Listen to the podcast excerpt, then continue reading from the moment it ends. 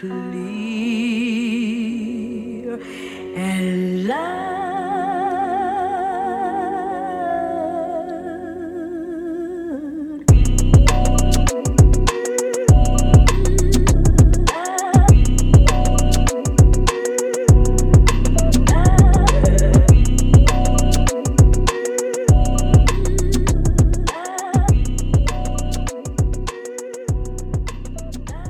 Bonjour à toutes et à tous et bienvenue dans un nouvel épisode du Wombat Café. Aujourd'hui, j'ai l'honneur d'accueillir l'humoriste, l'étudiant, le chroniqueur, Nikos. Bonjour Nikos. Mais bonsoir, ça va bien ou quoi Ouh. Ouh. Ok, le public est en feu, Le public, ouais. mais après qu'on ait trouvé euh, un public et qu'on a réussi à le calmer, parce que là c'était vraiment le désordre, il y en a quelqu'un qui a lancé une chaise carrément. Bon, passons maintenant aux choses sérieuses. Déjà, merci beaucoup d'avoir accepté l'invitation. Merci à toi pour l'invitation. Ben, franchement, j'ai vu plusieurs chroniques Mhm. et je me suis dit, ce mec, je dois l'inviter. Il a l'air d'avoir un, un parcours un peu atypique. Tu as l'air en plus d'avoir des actualités assez atypiques entre les études et le stand-up et tout ça. Je me suis dit, ça va être méga intéressant, je dois l'inviter. On va parler de tout ça, vous inquiétez pas. D'abord, je voulais savoir, toi, comment vas-tu?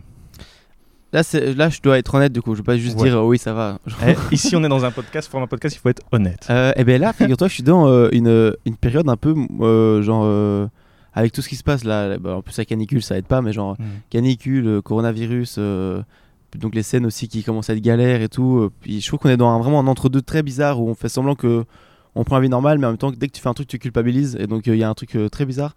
Et donc, ouais, là, c'est là, je suis dans une période un peu où je sais pas trop. Mais avant, ça allait. Ok. Avant, ça allait. ouais. C'est difficile de pouvoir voir une bonne stabilité en tant qu'humoriste en ce moment?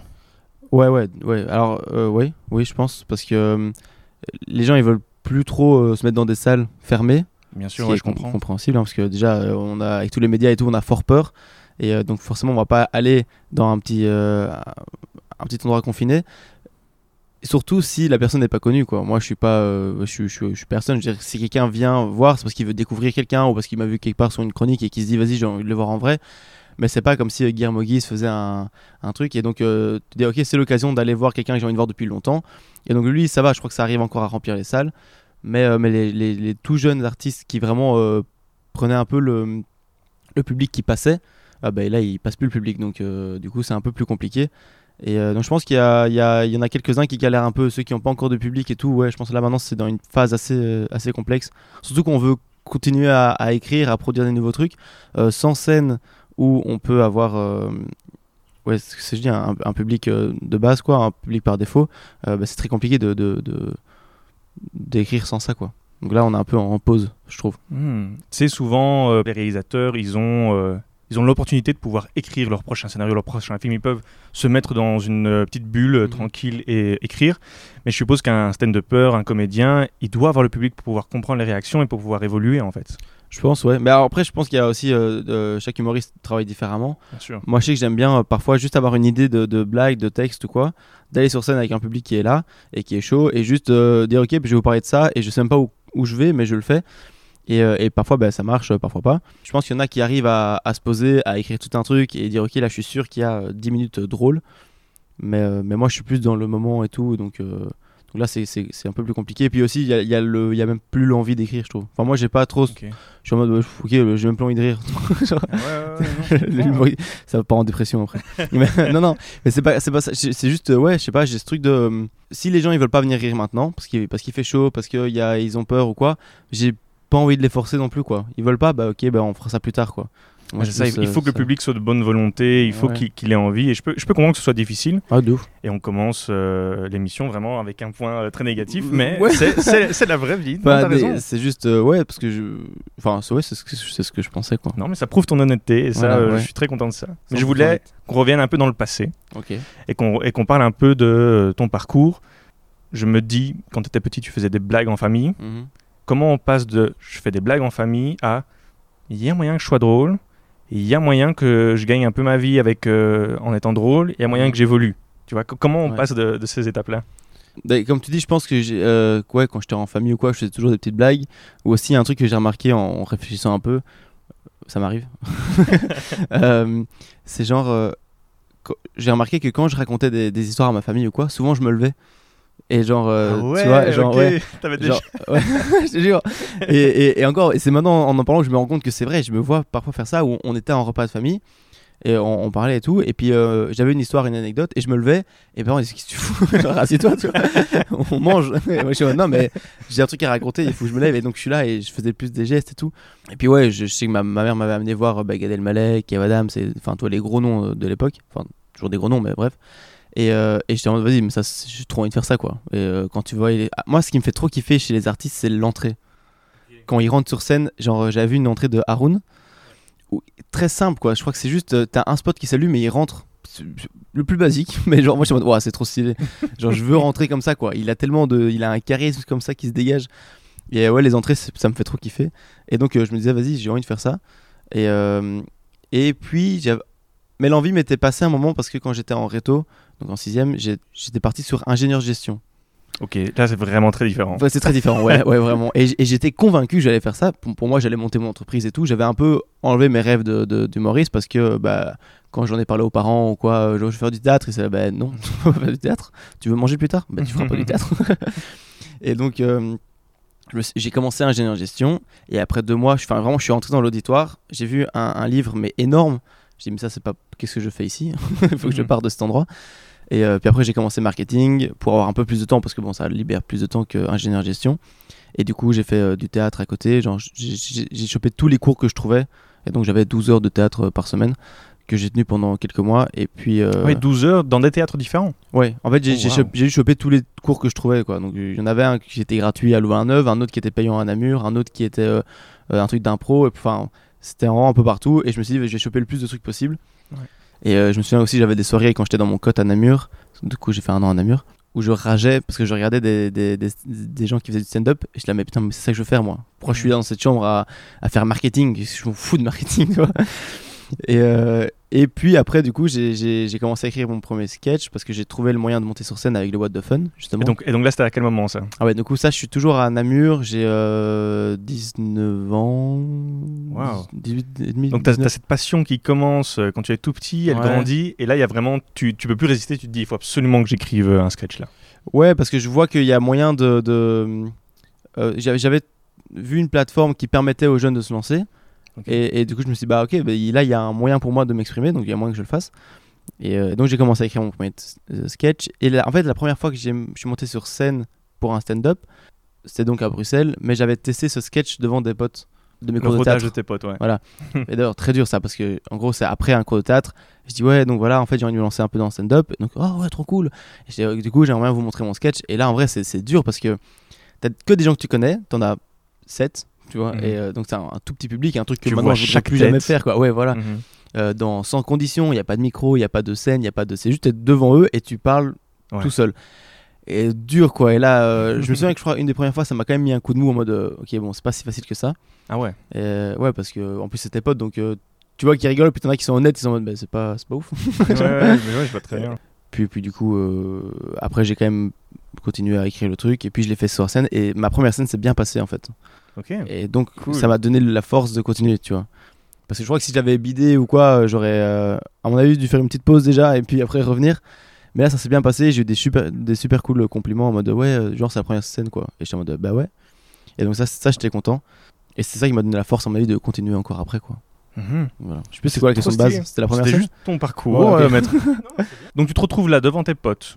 Tu fais, tu fais des blagues, ils sont honnêtes avec toi, tu as des, t'as des retours, on va dire, mitigés. Mhm. Tu te retrouves en- sur la scène et ça se passe super bien. Comment, comment se passe cette sensation où tu te dis ça se passe super bien, j'arrive à gérer? Tu as appris par cœur ton texte, tu as peur des Mhm. trous Est-ce qu'il y a un stress au début Euh, Comment ça Ah se ouais. passe un peu tout ça? Le stress, il était horrible. J'avais envie de mourir, je crois. Je me souviens, c'était au, je sais pas si tu vois le Floréo? Non. Hein, C'est un, c'est un petit bar euh, à Bruxelles où, où- que j'affectionne, enfin que j'aime beaucoup parce que du coup, bah, c'est ma première scène.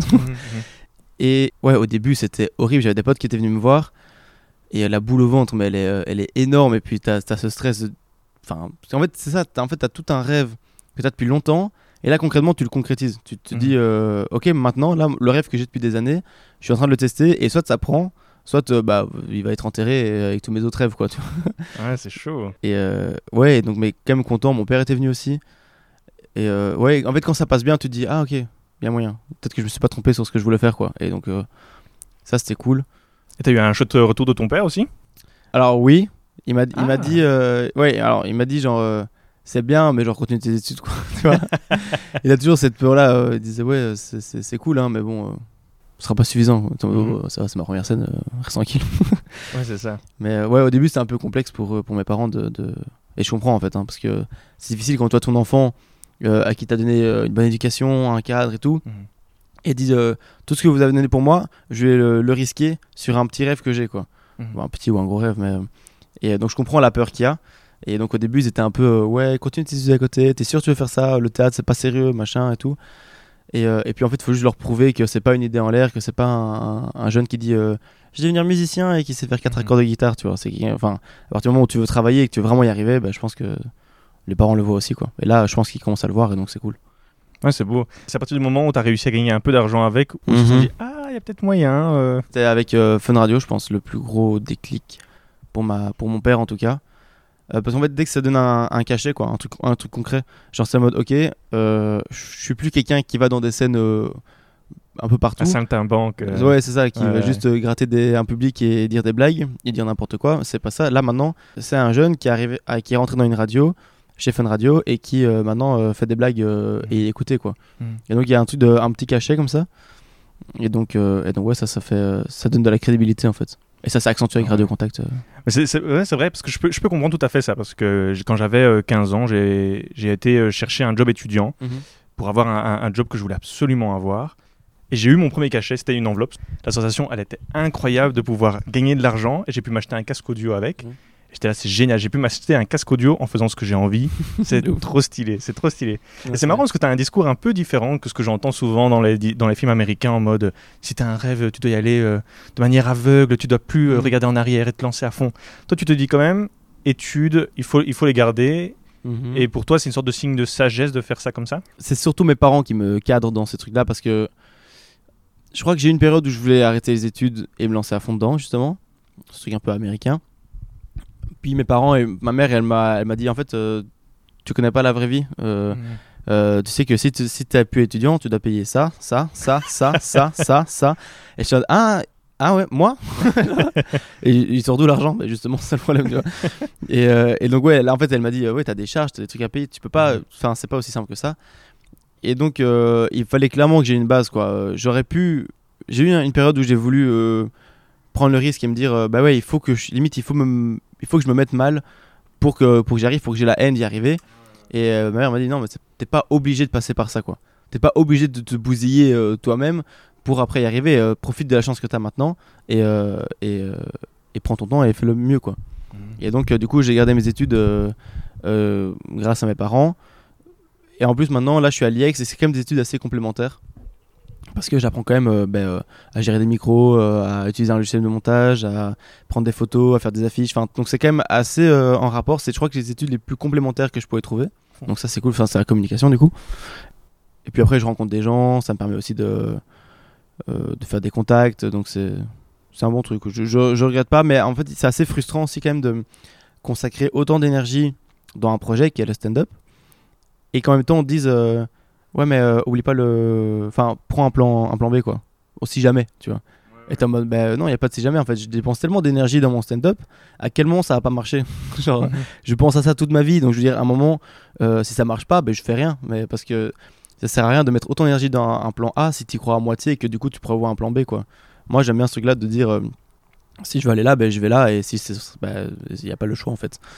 Donc ça ça me perturbe parce que ça j'ai beaucoup beaucoup eu de oui mais prends un diplôme quand même pour un plan B euh, si jamais ça marche pas quoi. Mais t'as pas enfin il y a pas de si jamais ça marche pas. Je parce que les gens se rendent pas compte que vraiment moi le stand-up c'est un truc auquel je pense constamment quoi. C'est à dire que vraiment euh, quand je fais quelque chose à chaque fois je me dis ah peut-être ça peut être une vanne.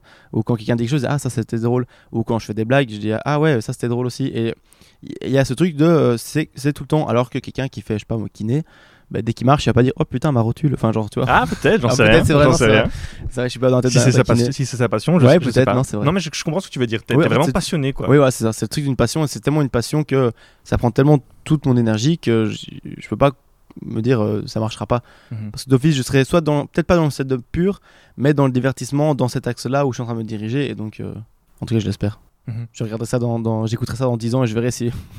Ou bien tu seras sur ta scène et tu diras j'avais trop raison. Ou bien, ou bien Ou bien je Oh, putain, j'avais pas raison. J'aurais dû écouter ma mère. Mais c'est marrant parce que tu parles d'études euh, stand-up. Justement, je me disais, tu vois, dans ma tête, euh, il monte sur scène et est en train de se dire merde, demain j'ai un devoir à, à remplir. euh. Ah ouais? Ah bah tu, oui, tu as ça? ouf, bah oui. En gros, il y a un concours qui s'appelle le Next Prince of Comedy dans le Kings of Comedy Club. Et en gros, c'est euh, 16 humoristes ou un peu plus euh, qui font des sortes de battles. Et euh, à chaque fois, il y en a un qui est éliminé et ça arrive sur euh, le dernier qui gagne. Quoi. Et j'ai fait ce concours trois fois. Je l'ai je l'ai raté les trois fois. Ah, C'est pas grave, hein Non, on- participer, on hein, est là, voilà. Ouais, J'étais en, en finale, en demi-finale, bah, justement contre Fanny Ruet. Félicitations. J'ai j'ai perdu contre Fanny Ruet. D'ailleurs, si elle écoute, euh, je ne t'aime absolument pas, Fanny Ruet. Voilà, j'aimerais que tu le saches. Il y a Denis Richir aussi que j'ai perdu, qui est un chouette humoriste. Et, lui, Et- tu l'aimes pas non plus. Non, non, non, forcément, il m'a battu. Euh, mais, euh, mais du coup, oui. Et en fait, ce concours est à chaque fois pendant les examens. Ah ouais Et donc, vraiment, j'étais sur scène la, la, la veille et le lendemain matin, j'avais un examen. Et, je- et bon, moi, je m'en foutais. Et euh, parce que et c'est là, et j'arrive sur scène, et demain j'ai un examen. Et je rigolais en mode, c'est vrai ou pas? C'est là, oui. Et, et d'ailleurs, j'ai raté un examen parce que le jour où j'ai été éliminé de ce concours, ça m'a tellement pris la Parce que j'étudie souvent la veille des examens, ou la nuit, quoi. Et, et donc là, euh, j'a- j'avais raté le concours et j'avais tellement le seum, et ça m'avait tellement pris, parce que je voulais y arriver et tout, que j'ai pas étudié. J'étais en mode, vas-y, bah, tu sais quoi, j'ai raté le concours, Ah je vais me pas réussir mon examen, ça sert à rien. Et genre, Mm. j'avais juste plus du tout d'énergie, alors que si j'avais réussi, peut-être que je me suis dit, allez, vas-y. Euh. Mais euh, Donc le stand-up et ton, métier- ton métier d'humoriste a vraiment un impact sur tes études et sur ta santé mentale, on va dire, dans tes études en fait. euh, bah, je sais pas, en fait, franchement, les études, je les fais. euh, Je les fais quoi. Voilà, je, je- juste, euh, je suis là. et enfin, et encore. Juste, euh, et je fais ce qu'il faut faire pour. euh, pour euh, Pour être tranquille et qu'on et qu'on ne Voilà, ça, pas. quoi. Quoi. Donc, euh, je fais mes bails de. J'apprends quand même. J'apprends ce que, ce que je peux apprendre avec les études. Mhm. Et voilà, et en même temps, euh, c'est c'est cool parce que je vois mes potes. Enfin, toi, il y a quand même. Je voulais pas m'éloigner de cette vie universitaire non plus. Cette vie Ça t'amène un cadre de vie en fait euh, Ouais, qui est plutôt ça. sympa. euh. Parce que si, si directement à 21 ans je me jette dans le milieu professionnel, bah, je peut-être passer à côté d'un truc, tu vois. Donc euh, ça fait quand même beaucoup plus de pression. Et là, ça me permet d'avoir un cadre euh, d'étudiant quand même. Il y a des soirées d'étudiants, je peux y aller. Enfin, il y avait avant de. Ouais. Feu, feu les soirées étudiantes. Tu as ajouté une carte euh, à ta vie professionnelle qui est donc chroniqueur radio. Tu Mhm. disais que tu avais été engagé chez Fun Radio et que ça, ça a vraiment été un déclic. Co- comment tu as pu alors avoir Je ne veux, veux pas te demander euh, si t'as- comment tu as envoyé ton CV et tout, mais plutôt comment s'est passée cette, euh, cette première euh, expérience dans le monde de la chronique radio et comment aussi s'est passée cette sorte de collaboration que tu as eue avec Fun Radio au départ? Ça a commencé avec un concours que Kev Adams organisait via Fun Radio, quoi. Donc c'est Fun Radio qui organisait un concours pour trouver un animateur pendant euh, juillet-août. Et c'était, euh, on va dire, signé Kev Adams, quoi. Tu vois, pour attirer les gens quand même. Et ça a marché parce que j'y suis allé. Et du coup, euh, j'ai fait le concours, j'ai gagné le concours. C'est le seul concours que j'ai gagné. et, et, et du coup, pendant juillet-août, j'ai fait les chroniques chez Fun Radio le mercredi à 16h40. Donc niveau écoute, c'est pas c'est pas ouf, mais ça met Ouais. dans le dans le t'as un micro, t'es en condition, c'est un studio, t'as un horaire, etc. Ah, C'est une ambiance assez stressante. C'est ouais, c'est un truc au début où t'es là, ok, donc là je parle dans ce micro, je suis, on est à 4 dans le studio, mais il y en a euh, il y a des milliers de personnes qui m'écoutent quoi. Et sauf que c'était un, c'est un exercice très différent du stand-up. Euh, ça faisait pas longtemps que je faisais du stand-up, donc euh, l'exercice d'écriture et tout, je l'avais pas spécialement encore acquis. Et donc c'est mes premières chroniques qui, honnêtement, maintenant quand je les revois, elles sont pas folles du tout quoi. Parce qu'on voit que je, je galère un peu, je me cherche et tout. Euh, donc ça dure juillet-août et ça, euh, ça s'arrête après ça, à mon avis, parce que j'étais pas assez bon pour qu'ils me gardent toute l'année. Euh, ils ont été Mais- déçus. Mais non, mais t'as dit que le, le concours était jusque juillet-août. Alors en fait, le concours c'était genre mai-juin. On devait écrire une chronique, puis après il y avait le public qui votait, Kev Adams qui votait et le studio qui votait. Et moi j'avais eu l'unanimité parce que, parce que je suis un bonhomme.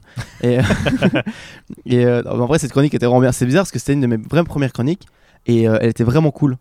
Et à- alors que celles qui ont suivi après, moins. J'ai souvent ça avec les chroniques, c'est quand je trouve un- une bonne idée, genre un bon axe ou quoi, ben j'arrive à creuser, mais le plus dur c'est de trouver l'axe justement. Et on voyait bien que les autres chroniques, il n'y avait plus d'axe, c'était juste euh, j'ai un thème et je parle de ça quoi. Alors qu'avant, en gros, je parlais des embouteillages, mais j'étais parti sur euh, le fait que j'allais apporter des chameaux, enfin, je suis parti Mhm. dans un délire et euh, ça avait bien plu. Enfin, bref, et du coup, en juillet-août, donc je fais mes chroniques, donc là le concours est terminé, c'est genre, c'est ce que j'ai gagné quoi, entre guillemets, mais bon, ils te font gagner juillet-août en espérant que, que tu sois bon et qu'ils te Ah, gardent pour l'année d'après ok, quoi, ok. tu vois. Et, euh, et en août, ils m'ont fait bon, ben, euh, bisous. C'était cool, bravo. C'était cool, ouais. Et donc j'avais un peu le somme et je voulais garder un truc hebdomadaire parce que ça te force à écrire, euh, c'est une rémunération et, euh, et ben, niveau visibilité, c'est quand même pas mal quoi. Et, euh, et donc j'ai envoyé des, ma- des mails à toutes- toutes les radios que je connaissais, donc Pure FM, Radio Contact, euh, euh, Énergie. Fait, je crois que j'ai fait mon- la première, mais alors que c'est pas du tout mon, pu- mon public, hein, mais euh, La première. je dis, à moi je gratte un peu. Bah après, une petite chronique sur euh, la géopolitique, pourquoi pas? Ou- Ouais, ouais, il faudrait que je retourne euh, aux études d'abord pour avoir des trucs à dire.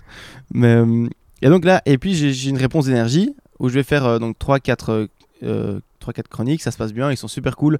Euh, en plus ce qui était cool là-bas, c'était que euh, j'allais euh, dans le studio et puis euh, ils me disaient vas-y, tu peux rester pour l'émission. Et donc pendant deux heures, j'étais avec eux, et ils rigolaient, c'est vraiment des potes qui rigolaient.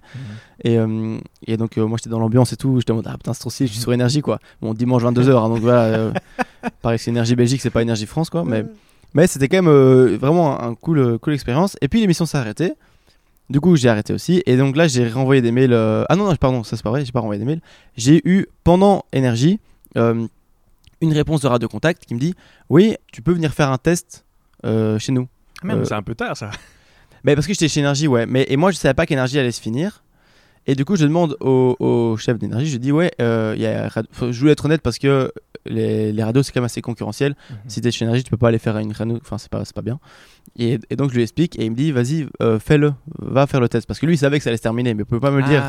Et donc là, il a été très honnête sur Ah ça. ouais, c'est- super cool. ouais, il a, là, franchement, euh, d'ailleurs, je voulais lui envoyer un message pour parce que parce qu'en fait, je comptais pas le faire, moi, Radio Contact à la base, parce qu'en fait, je me rendais pas compte que c'était une si grosse radio. Euh, et je me disais, j'étais allé voir un peu, je disais ouais, c'est pas mon public ou euh, ouais, je sais pas si j'ai envie, je préfère être sur énergie, machin. Et alors, pas du tout. c'est vraiment rien à voir quoi. Et euh, enfin, je dire niveau niveau audience, c'est- même pas comparable. Genre, et du coup, j'ai failli pas y aller.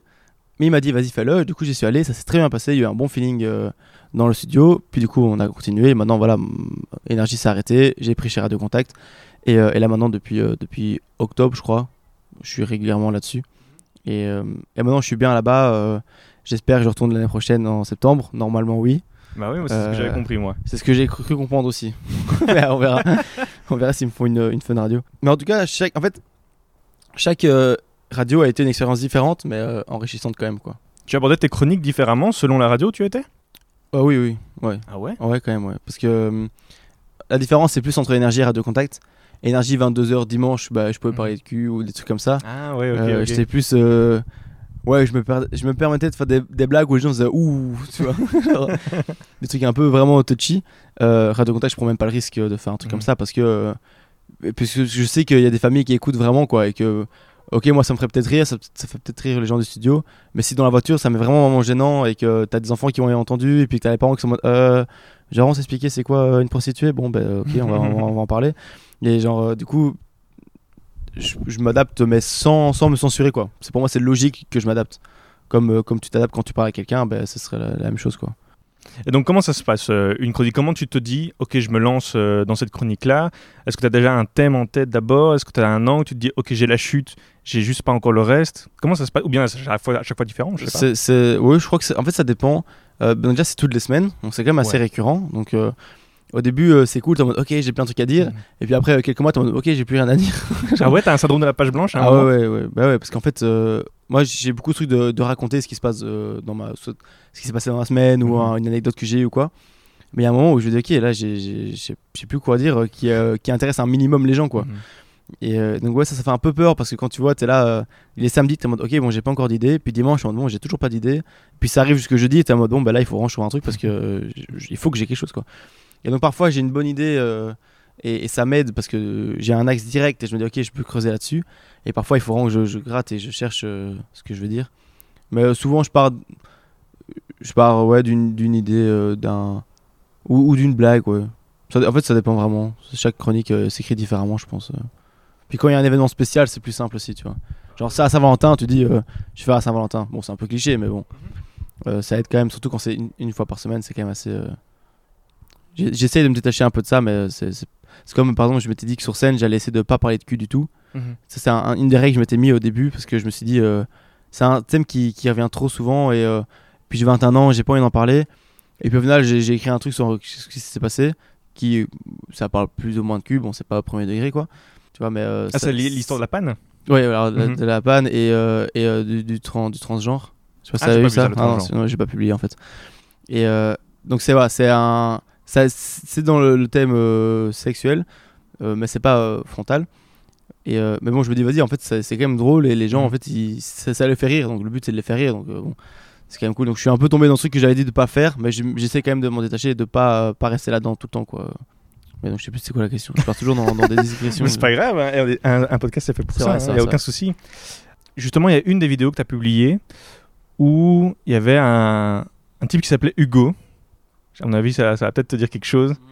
Qui est bourré ouais et qui crie apéro. ouais Et euh, après avoir vu ta, ta vidéo, c'était déjà pas mal de temps, Mhm. euh, j'étais sur YouTube et il y a un truc qui s'appelle les compilations Hecklers VS euh, humoristes. Je sais pas si tu as déjà vu ce ah truc-là. non vu non En fait, c'est tous les, les humoristes qui arrivent à faire des comebacks contre des gens qui crient dans la salle. ah terrible je connaissais pas du tout Ah ouais, ouais, il y en a, il y en a Ah, plein. putain. Et le, le meilleur là-dedans, c'est Jerry Seinfeld, qui Mhm. sort des trucs euh, ouais parfois horribles. C'est ouais. Et parfois, c'est des, des mecs qui sont là vraiment pour faire chier. Puis parfois, c'est d'autres qui juste rigolent trop fort ou bien on fait, un, on fait un commentaire trop fort. Je voulais savoir un peu, toi, comment tu approches ça Est-ce que tu as déjà eu des, des- trucs un peu comme Hugo qui étaient, euh, qui étaient dingues Ah ouais, ouais, ah oui, déjà oui. c'est, c'est... euh, Alors moi j'ai une chance avec ça, c'est que je suis assez fort en impro. Ok. Dans le sens où euh, j'ai déjà fait, euh, j'ai fait un an d'impro, ouais. ouais. j'ai fait de l'impro. Assez vite je me suis senti à l'aise avec l'idée parce que je pense que ça c'est un truc qui, se, qui s'est fait tout au long de ma vie euh, avec la répartie que j'ai avec mes potes. Euh, c'est-à-dire que quand on, quand on faisait des blagues ou quoi, euh, ben, moi j'en, je, je suis sur... euh, je- Surenchérissais. surenchérissais. Ouais, c'est dur à dire. hein. Euh, mais c'est des trucs comme ça, c'est avec des potes et tout, en soirée, euh, ça part. Et donc, c'est un truc euh, qui se construit au fur et à mesure. Donc là, j'ai j'ai cette chance d'avoir de la force en impro. Donc, ça me permet de gérer ce genre de situation, comme avec Hugo, par exemple. Mais je, crois que, je crois que le pire que j'ai eu, c'était à, à Paris. Euh, je sais pas si tu vois le, le point virgule. Ouais, ouais, bien sûr. Donc, il y a quand même une, une salle euh, Ouais. reconnue et tout, tu vois. Et donc, moi, j'étais trop content d'y aller. Ça faisait pas si longtemps que je faisais du stand-up, j'avais eu Mhm. l'occasion d'y aller, donc j'étais trop content. Et je me dis, ok, j'y vais. Donc, je vais de Bruxelles à Paris euh, en Flixbus. Ouais, ouais. Donc c'est Ouh, 3, c'est long, ça. 3h30, Ouais. euh, donc euh, je joue 8 minutes. hein. je, ouais, joue motivé. 8 minutes. 3h30 trajet, je reste un peu sur place, machin. je, je joue et j'arrive sur scène. Je commence un peu, je suis pas trop à l'aise parce qu'il y a la pression de c'est le point virgule, faut, que je- faut pas que je me foire. Et donc, du coup, bah, c'est quand tu penses comme ça que tu te foires. Et en plus, euh, avant dans les loges, je suis avec des humoristes un peu plus haut que moi et tout, donc il y a une pression qui se fait. Je dis que je viens de Belgique, et là, t'as un type dans le public qui commence, à- il fait euh, T'as le seum, hein? What? C'était ap- Ah, après la la, Coupe du Monde. hein. et, euh, et au début, moi, je comprends pas, il me dit genre T'as le seum, mais il est dans le public, j'ai pas trop entendu. Et je fais euh, je, je bug. Déjà là, je suis un peu paralysé comme ça. Et puis, euh, il commence à chanter Ramenez la coupe à la maison. Ah, merde alors. Et donc, euh, imagine-toi, je suis sur scène Oh. devant 100 personnes. Il y a un type qui commence à chanter, ramener la coupe à la maison. Et moi, je suis là en mode, qu'est-ce que je dois faire avec lui, quoi et, euh, et je sais plus ce que j'avais répondu, mais j'ai mis la vidéo sur Instagram en plus. euh.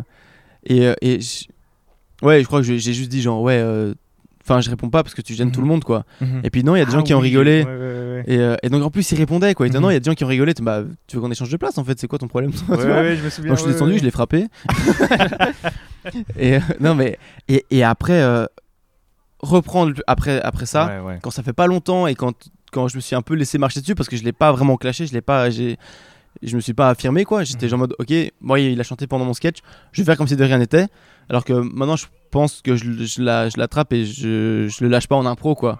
Je le travaille mais euh, là là j'étais juste en mode ah, euh, je vais faire mon texte hein, comme ça.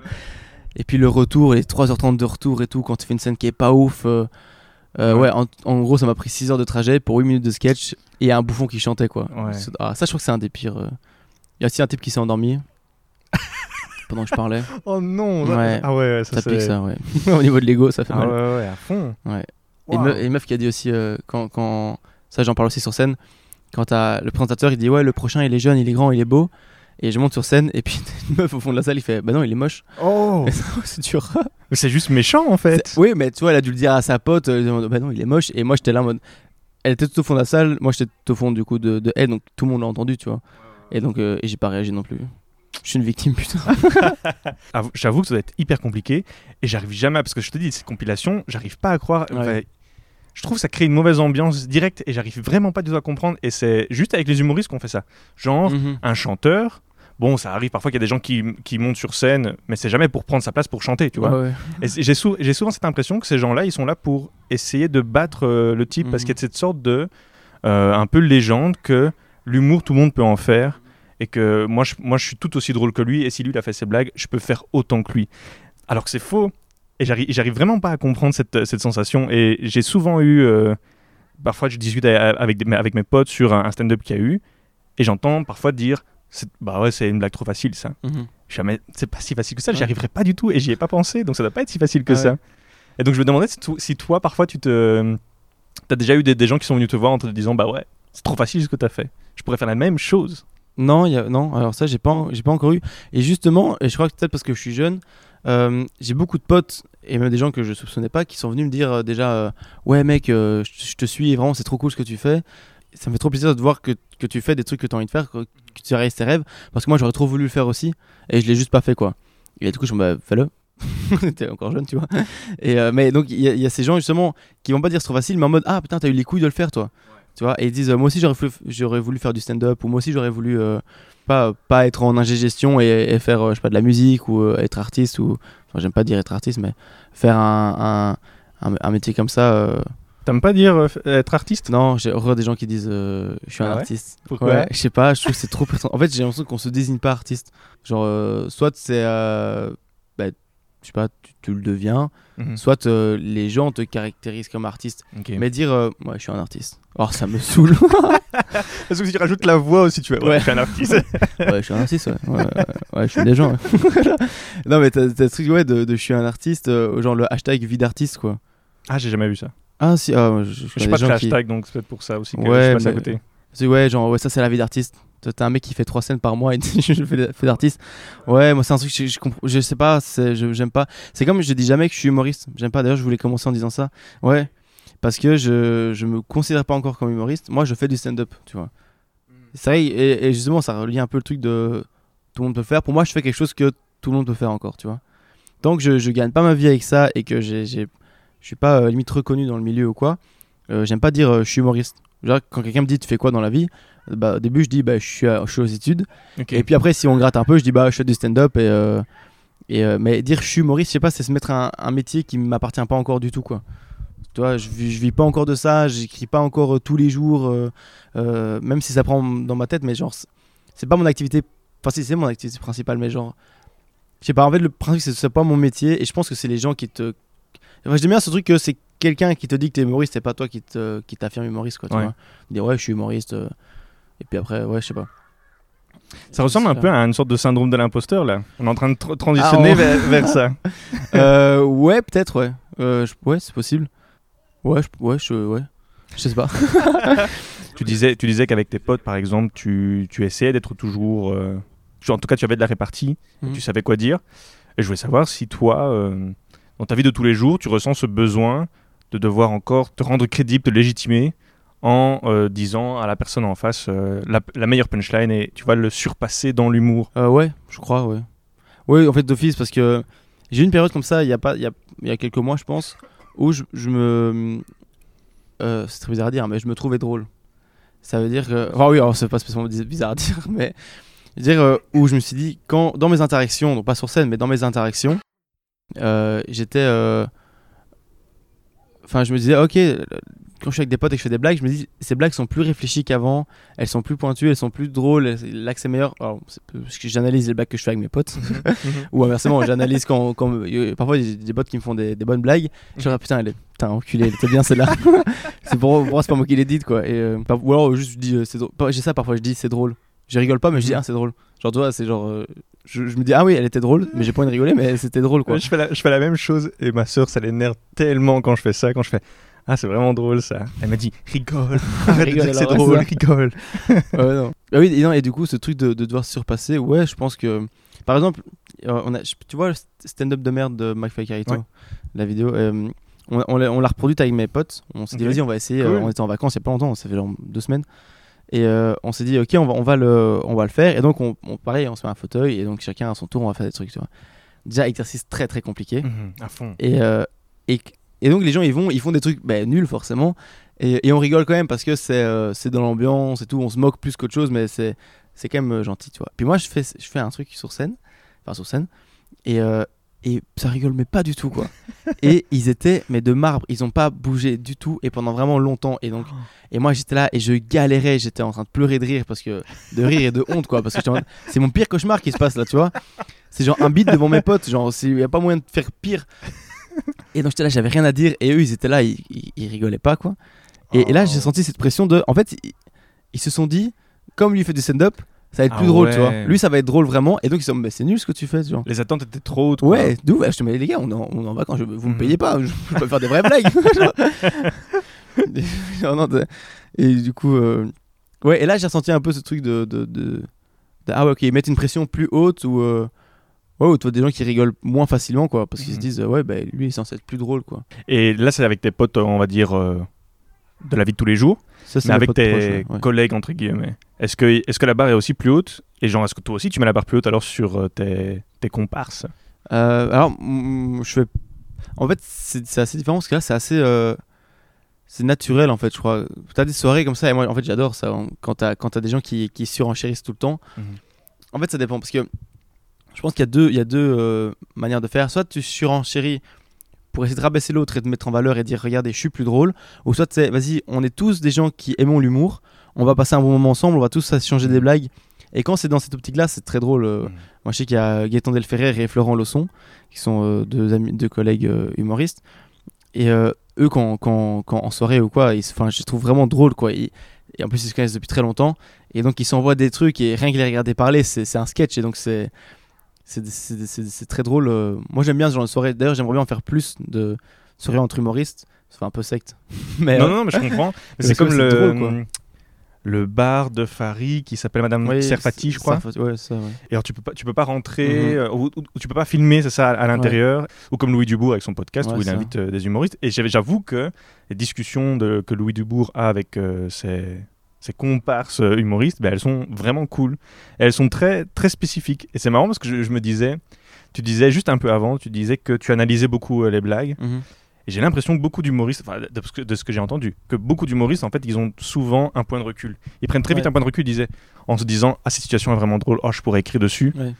Et je sais plus qui disait ça, je crois que c'est euh, Flaubert, ou peut-être Adrien Méniel, je sais plus, un, un- une de ces deux personnes avait dit qu'il n'arrivait pas à profiter euh, du moment Mhm. présent parce que il, souvent, il se, tu vois, il s'écartait de la situation. Ouais. Est-ce que tu ressens parfois, toi, cette euh, sensation-là? Ouais, parfois. Pas, c'est pas genre constant, parce qu'il y a Non, parfois où je sais que je suis dans le moment et que ça se passe bien. Ouais, parfois t'as un petit truc de recul et t'analyses un peu, tu vois, tu dis ah regarde il y a quelqu'un qui là-bas il rigole moins que les autres, euh, pourquoi tu vois Et puis euh, t'as ce truc un peu, ouais, de ça d'ana- d'analyser. les options. C'est ça quand on dit souvent que le stand-up c'est la moitié du temps c'est l'observation, même plus que la Mhm. moitié, c'est juste observer un peu, comprendre un peu les gens, comprendre euh, comment les gens réagissent, parce qu'une fois que t'as trouvé comment quelqu'un réagit et si c'est comme ça que tout le monde réagit, t'en fais une vanne, bah, c'est- bijou parce que tu dis un truc et tout le monde fait ah putain mais tout le monde pense ça en fait. Et ça, c'est drôle quand tu trouves quelque chose comme ça. Mais. euh, Ouais, donc, c'est ouais, la, fameuse phrase du Ah, c'est vrai Ouais. Ok, c'est- ok. tu- tu- tu- Ah putain, mais. tout- Ouais, ça, tout, tout le monde le fait en fait. Et, et tu te sens moins seul du coup.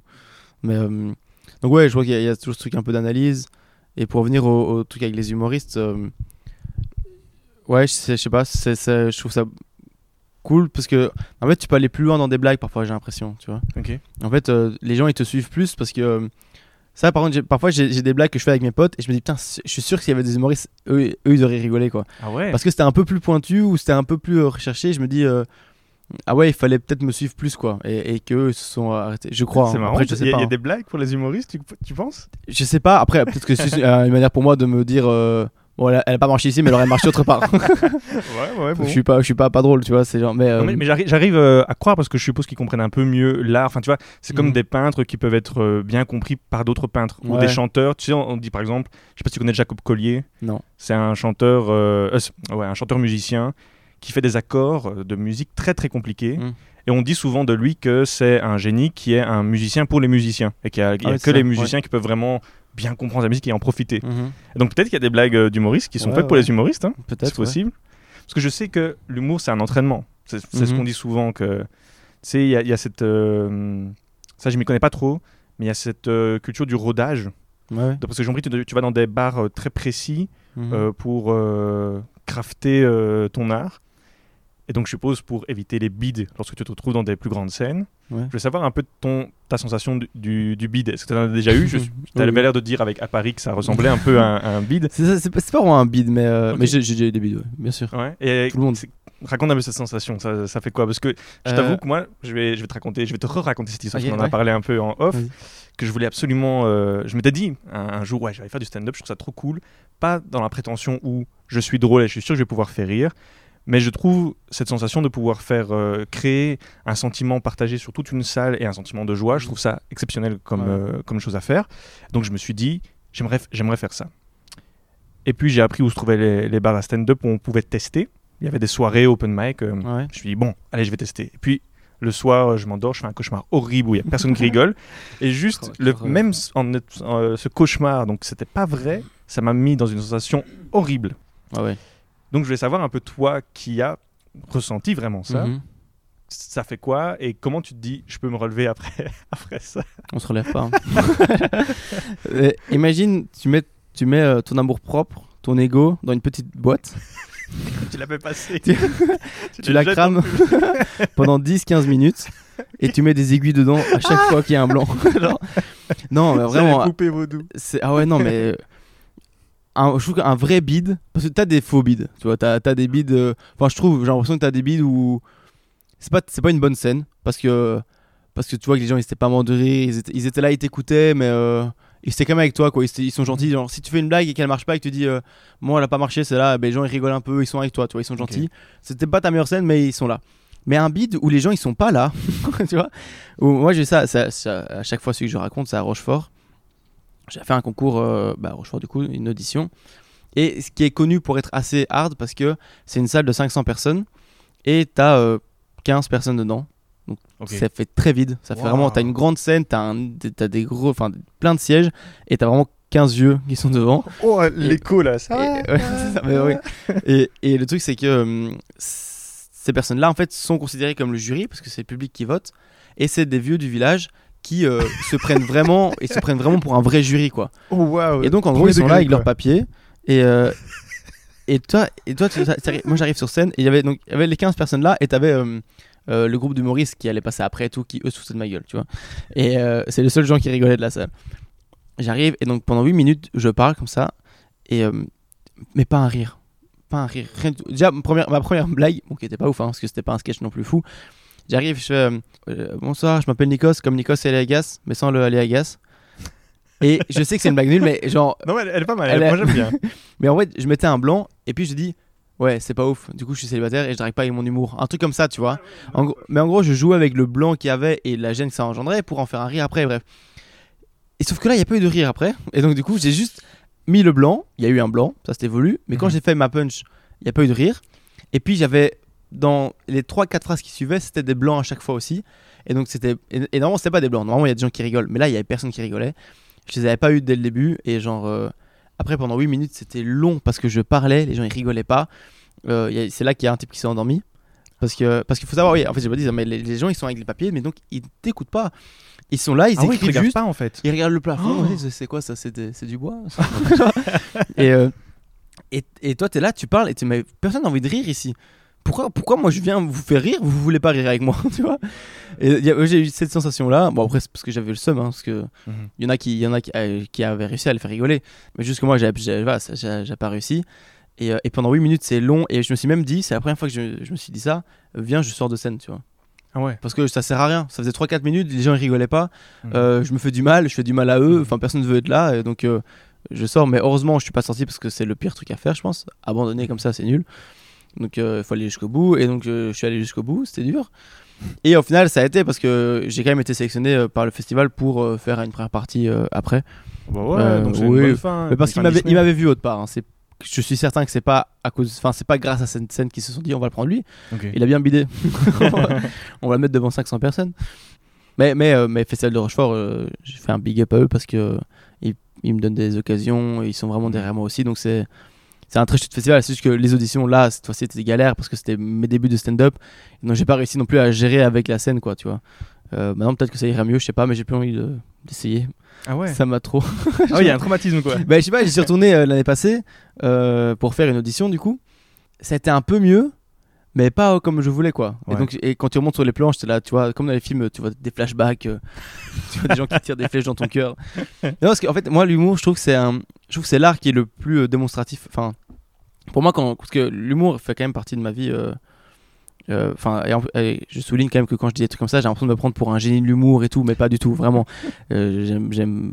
de que je parle de ça. il est totalement Ouais. présent durant toute l'interview jusqu'à présent, tout le temps. Oui, mais euh, attendez, euh, non, mais c'est vrai. si, euh, j'aime j'aime pas parce que j'ai l'impression que genre euh, je suis un génie ça- alors ça fait deux ans que je fais ça et tout mais juste que bon bah, du coup j'ai quand même eu quelques expériences avec ça et que je trouve que donc l'humour fait partie de ma vie euh, de manière omniprésente parce que genre par exemple pendant toute, toute ma jeunesse encore maintenant euh, quand on me demande ta qualité principale je dis drôle tu vois Mhm. ou les gens me caractérisent comme drôle. Mhm. Euh, donc c'est vraiment c'est ça fait partie de mon identité quoi. Et donc quand je viens avec un sketch qui est drôle pour moi euh, pour moi c'est vraiment je monte sur scène j'ouvre mon corps comme ça et euh, je dis est-ce que ça vous plaît? Et s'ils me disent non ben je suis tellement un nu que je suis perdu quoi tu Ah vois ouais, en fait, cette qualité, ce qui te définit, c'est vraiment ton identité que tu laisses euh, Ouais. en pâture euh, au public, quoi. ouais et que Il soit faut- ils aiment soit ils aiment pas quoi. Ouais. et ce qui est c'est subjectif donc parfois il y en a qui vont aimer d'autres qui vont pas aimer mais j'ai- j'ai- j'aime bien ce- ce- cette image de vraiment euh, genre ouvrir son cœur et, et d'attendre si les gens soit ils le prennent soit ils lancent des fléchettes dedans quoi et Et pourtant, tu reviens quand même. Parce que la, manière, la manière dont tu décris, ça, ça fait peur, quoi. Enfin, en, tout cas, moi, d'un point de vue extérieur, je me dis, waouh, je, pourrais pas, quoi. Ouais, mais quand ça marche, c'est cool. Et comme ça marche plus souvent que je bide, heureusement, sinon là, j'aurais déjà arrêté. mais euh, quand ça marche, c'est terrible quoi. Tu fais une blague, tu vois tout le monde qui rigole, et puis euh, les commentaires à la fin, ouais, c'était vraiment cool et tout. euh, ça, ça fait plaisir aussi. Donc, d'ailleurs, n'hésitez pas à dire euh, que vous aimez un jeune artiste si vous le voyez. Ça fait toujours plaisir en vrai. une- Mhm. un petit truc genre, ouais, c'était bien, continue, machin, ça, ça nous motive et. euh, Ouais, ça fait plaisir toujours. Ah non, ça, je suis tout à fait d'accord. Donc, n'hésitez pas Voilà. à lui envoyer des DM ou aller le voir après un, un Ouais. spectacle. En ce moment, avec euh, les mesures sanitaires, peut-être pas, mais après, n'hésitez pas à aller lui dire. Mais surtout avec tous les artistes, quoi. Même des Ouais. musiciens, si vous voyez un petit groupe ou quoi, n'hésitez pas à dire, ouais, euh, c'était cool. Voilà. Non, c'est vrai, c'est vrai. On, on- tout- toutes les personnes qui ont quelque chose qui a un rapport avec un public et ils ont besoin des commentaires des autres et ça, ça les construit, ça, ça les Mhm. définit et c'est important. Justement, en parlant de défini, tu disais que. T'as la transition. Paf. Attends, on fait un podcast, on n'en Ah, fait pas. non, c'est bien, c'est bien, non, bien. tu disais justement que, tu, que la première chose qui te définissait le plus était le fait que tu étais drôle. Je voulais savoir, est-ce que, voilà, euh, moi en tout cas, je t'ai découvert par, euh, par Instagram et la première chose que je me suis dit, je me suis dit, ah ouais, il est humoriste. Nikos, c'est un, un humoriste. Et c'est seulement par après que j'ai entendu que tu faisais des études et tout ça. Je voulais savoir Ah ouais, si euh, tu as parfois du mal à être pris au sérieux dans ta vie de tous les jours. Je me, je me suis dit, je sais pas pourquoi, mais je me suis dit, les humoristes, ils ont peut-être parfois dur à ça. Je sais pas si c'est. Ah, à quel niveau genre Eh bien, je me dis, ça peut partir. Parce que déjà, le nombre de fois que j'ai entendu dans des interviews des humoristes qui disent Ah ouais, euh, un type qui vient le voir qui dit Ah ouais, euh, sors une blague, sors une blague. Ah. Je voulais savoir si, par exemple, vraiment dans ta vie de tous les jours, entre euh, pas, pas tes parents et ton entourage proche, mais les personnes que tu rencontres de manière euh, ponctuelle, est-ce que euh, tu as facile à te prendre Genre, je sais pas, moi je me dis, est-ce qu'à un examen, euh, s'ils savent que tu es humoriste, est-ce que c'est facile de te prendre au sérieux? Est-ce que quand tu vas avoir une discussion un peu plus profonde sur la religion et sur tous les autres sujets hyper touchy, est-ce que euh, on va dire ouais mais non mais toi t'es un blagueur d'où tu viens euh, Ah nous ouais. parler de ça? Tu vois je voulais savoir un peu si, si c'est vrai c'est vraiment euh, un jugement et un préjugé que j'ai je sais Mhm. pas du tout si c'est le cas mais je voulais te poser la question là-dessus Euh, avec moi, non, je pense pas. J'ai pas cette impression. Après, le, le- en fait, ça dépend les gens.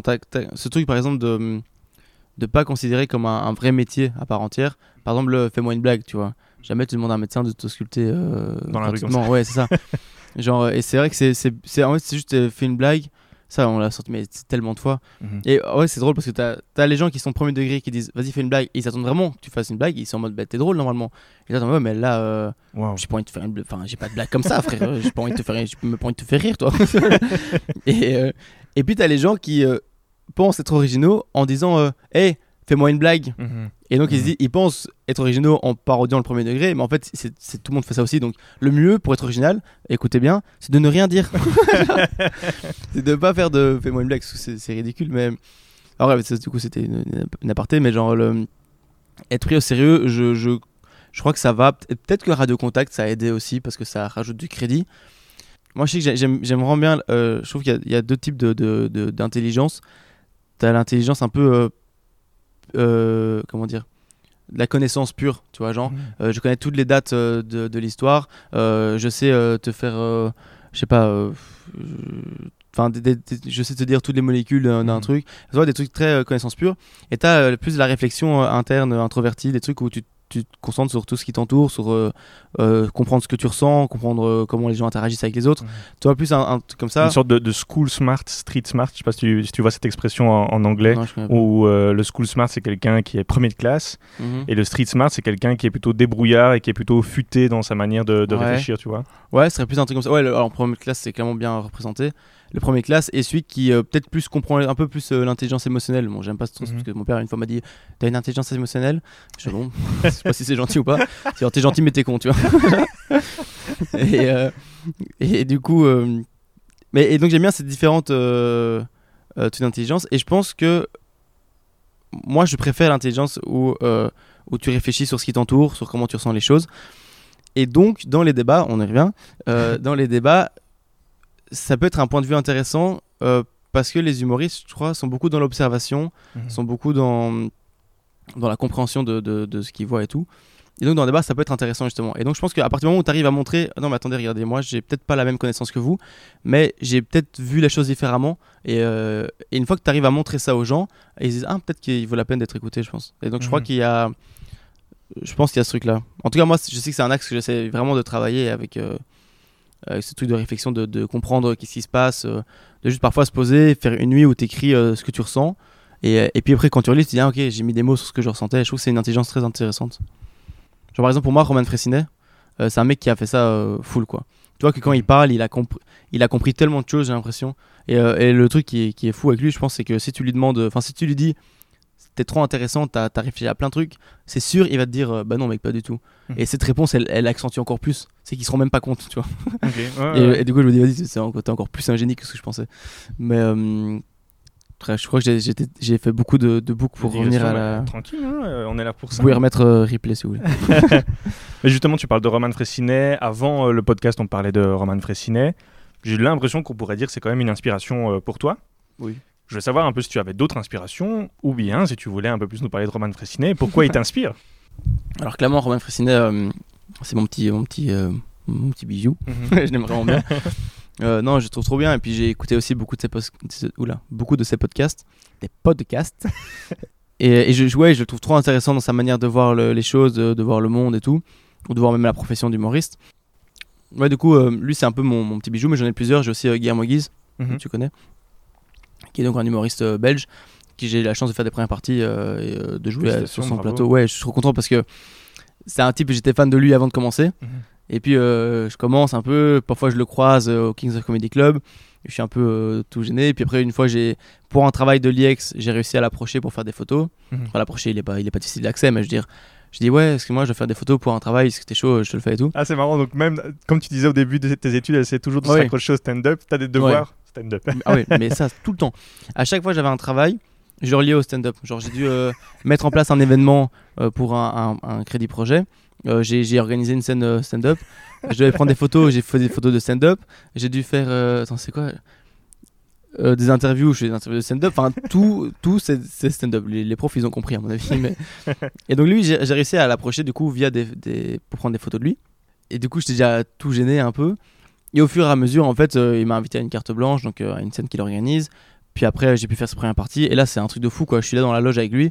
Je suis putain mais je, je kiffais ce mec euh, avant de commencer et maintenant je fais ses premières parties. Ah, Ça, c'est cool. ouais. Ça fait- Ah ça fait vraiment plaisir. Et, et, et surtout que j'admire vraiment son travail. Genre, j'ai fait, j'ai j'ai fait première partie, des premières parties de son rodage au Kings of Comedy Club. Donc, j'ai- j'ai- je voyais les sketchs plein de fois et je rigolais à chaque fois, quoi. Il a, c'est drôle, c'est bien dit. Genre, il a une aisance sur scène. Et, euh, il y, a- il y a- il y a- il y a des gens qui disent ouais tu ressembles un peu d'ailleurs à Guillermo Guise donc ça fait Ah un peu ouais peur aussi parce que je me dis ah j'ai pas envie de m'inspirer trop de la personne que, Ah, que dans l'humour, ok. je ouais. que c'était physiquement je comprenais pas. ah non, non, pas, pas, dans, pas physiquement, mais euh, non, en fait, dans la manière de bouger sur scène, de- dans l'intonation, parfois, donc j'essaie un peu de me détacher de ça. En même temps, c'est quand même un bon un chouette compliment que je Ah bah prends, ouais, tu vois. bien sûr, bien sûr. mais euh, donc, ça, c'est en fait, c'est à chaque fois les deux que je dis. C'est marrant parce que tu parles de gestuel. Lorsque tu t'entraînes pour faire un, un stand-up, je suppose de- devant ton miroir ou, ou je sais pas avec un, un peigne, est-ce que, est que tu, tu gères aussi ton, ta gestuelle? Non, Parce que je pensais que c'était que la voix et les intonations, mais il faut aussi faire attention à ta gestuelle, à la manière dont tu vas tenir ton micro et ce genre de choses-là? Bah, alors, normalement, oui. Ok. Euh, t'as toute, la- toute mise en scène et c'est ça je crois que tu différencies un, un humoriste un bon humoriste enfin plus un humoriste pro qu'un humoriste euh, qui fait ça comme ça c'est que quand t'as une mise en scène et tout euh, c'est vrai que l'im- l'impact des gestes c'est c'est quand même fort quoi si tu dis euh, bon, un truc tout nul hein, mais genre il pleut et que tu fais pas de geste euh, comme ça Mhm. enfin, ce geste peut, peut- ça peut être un running gag juste le en fait je sais plus qui disait ça j'avais entendu qu'en vrai euh, tout ce que tout ton corps Mhm. euh, exprime quelque chose. Donc en fait, un déplacement, c'est ça peut être une vanne, euh, un mouvement de la tête, ça peut être une vanne, genre tout peut être une vanne. Mais, euh, mais bon, moi dans un premier temps, là, je me, je me concentre sur le texte, sur l'articulation, parce que c'était mon plus gros défaut au début. Euh, genre, je parlais beaucoup trop vite et j'articulais pas. Ouais, je me souviens de la Et, euh, chronique radio où il te frappait Ah euh, la main. La latte, ouais. mais ouais, c'est ça. mais, donc ça, c'est un truc que j'ai travaillé. Et dans un deuxième temps, quand j'aurai un bon texte, un, un spectacle entier et tout, euh, ben, ben là, je me concentrerai sur les déplacements parce que c'est important, quoi. Ok, je, savais je, je m'étais posé la question juste là maintenant Ah ouais. quand tu parlais et c'est vrai que je m'étais jamais vraiment rendu compte, mais c'est vrai que maintenant que tu le dis, ouais, ça paraît, ça paraît tout à fait logique en fait. Et d'ailleurs, j'ai l'impression que ça, j'ai un truc que je me suis dit il y a pas longtemps. Tu regardes souvent des, des sketchs en, en- Ouais, vidéo même, ouais.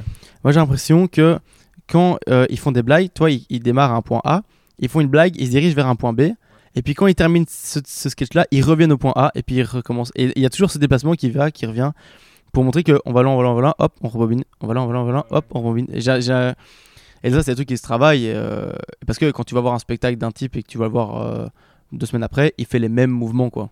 Tu vois? Enfin, pas tout le monde, hein, mais euh, Non, non, j'imagine quand je même. euh. Et puis c'est peut-être c'est peut-être aussi, euh, tu sais, il y avait une des scènes de Farid où il Mhm. était au milieu d'une sorte de stade, c'était une sorte de, de scène euh, ronde. incroyable. Ça doit être super, ouais, ça doit être Mhm. super compliqué à gérer un public en, en 360 quoi.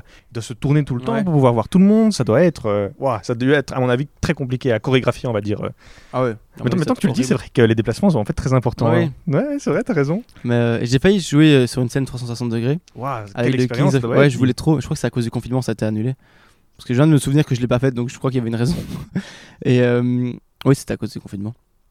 Mais euh, j'ai envie d'essayer parce que je me dis, ça, ça c'est un exercice. euh, tu dois. Déjà, quand t'as une scène euh, normale, faut faire attention à regarder tout le monde. Et parfois, t'as des scènes où ils sont un peu plus sur le côté, il faut aussi les regarder. Mais s'ils sont tous derrière toi, c'est très perturbant de. Enfin, ouais, faut, faut y penser et tout, quoi. Donc, ouais, c'est un travail, c'est sûr, c'est un, travail par antenne. C'est pour ça que les, les metteurs en scène existent, d'ailleurs. Parce que, parce que je crois que c'est un. Ouais, c'est important. Mais c'est là, moi, je me, je me concentre encore pas trop dessus. J'essaye un peu de certains trucs les, les faire euh, avec des gestes, mais euh, c'est pas encore euh, habituel, quoi. On arrive sur le dernier petit chapitre qui est donc les recommandations. Les recommandations, ça peut être euh, voilà euh, humoristique, et ça peut ne pas l'être du tout. Moi déjà, je voulais recommander quelque chose. Je me lance directement, comme ça tu peux encore manger ton Mikado tranquille. Merci. Et c'est euh, le deuxième spectacle, non, le dernier spectacle plutôt de Anna Gatsby qui est sur Netflix. Je sais pas si tu l'as vu. J'ai vu son premier stand-up sur Netflix qui était juste dinguissime, qui était assez spécial parce qu'en fait, il était, euh, il commençait drôle et puis il y a un shift total.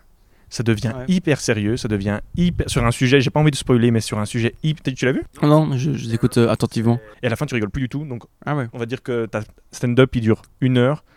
Les, les- la 30 dernières minutes, tu rigoles plus du tout. Tu fais juste attention à ce qu'elle dit. Elle est prise par l'émotion. Et en fait, tu passes du rire à vraiment de la chair de poule et, Mhm. et une sorte de colère, peur. C'est une sensation très spéciale. Je peux pas trouver le mot. Et en fait, tu ressors de là vraiment pas bien du tout. Et, euh, et c'est bizarre parce qu'il était présenté comme un stand-up. Ouais, et il y avait tout du stand-up. Mais juste les 30 dernières minutes, tu rigoles plus du tout parce que c'est un sujet très sérieux, très sensible.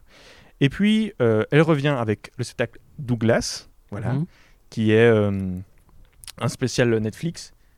Et elle commence directement son spectacle en disant Vous vous souvenez du dernier hein je, je sais, vous vous attendez à pas rire, euh, vous, vous savez à quoi vous attendre, mais vous inquiétez pas. Et elle fait un truc de dingue. Je vais pas euh, trop spoiler, c'est vraiment le tout début. Elle fait un menu de ce qu'elle va dire. Elle va dire Voilà à quoi vous vous attendez. Et puis elle dit Vous allez rire à ça, vous allez faire ça, vous allez, euh, faire, vous allez euh, rigoler et crier à ça, vous allez dire ce mot-là à ça. Et puis tu oublies tout ça et elle te sort et, et vraiment en fait, tu te rends compte que son menu qu'elle avait dès le départ elle te ressort tout ça durant tout le spectacle. Il dure Ouais. genre une heure une heure vingt. Il est c'est dinguissime. Vraiment tu te Mhm. dis elle avait tout prévu. Donc ça veut dire qu'elle avait super bien préparé Ouais. tout ça. Même les petits moments où tu te dis ah c'est de l'impro parce qu'elle a l'air plus plus relâchée. En fait tu te rends bien compte qu'elle avait déjà prévu tout ça Ouais. et qu'elle avait tout, tout bien prévu. Bref je trouve que c'est une génie. C'est une australienne donc c'est anglophone Et je vous conseille de commencer par Nanette, euh, l'autre spectacle avant, Mhm. qui permet de vraiment encore tellement profiter du, du deuxième, qui est juste euh, voilà dingue. Ça, c'était la première reco que je voulais absolument euh, Ok. recommander. Je te le recommande aussi parce que c'est Ouais, juste vrai, je dinguissime. vais, je vais regarder. ouais. Et, et en plus, je trouve ça super intéressant de se dire comment elle a réussi à créer quelque chose de sérieux et une ambiance très Mhm. sérieuse à, tra- à travers des blagues et tout. Voilà, c'est très, très très bien. Et la deuxième chose, je l'avais recommandé dans le tout premier épisode, mais je trouvais ça intéressant de le re-recommander euh, maintenant, qui est donc The Marvelous Mrs. Maisel, qui est euh, une série sur une stand-upeuse. Euh, c'est pas une histoire vraie, mais c'est sur Mhm. une stand-upeuse dans les années 50, euh, 50-60. Euh, c'est très bien mesuré. Bref, je vous, je vous, je vous conseille Anna Gatsby et The Marvelous Mrs. Maisel. Je voulais savoir un peu ta reco, toi. Dis-moi tout. Euh, mais moi, j'ai rebondi sur le truc euh, du stand-up que tu as parlé. Je sais pas si tu connais euh, le spectacle qui s'appelle Three Mics. Ouais, mais je voulais t'en parler en plus justement Ouais. quand tu parlais des déplacements. Oui, Ben, lui, euh, parfait. justement, il a ses zones euh, dans la, sur la scène. Ouais, ouais.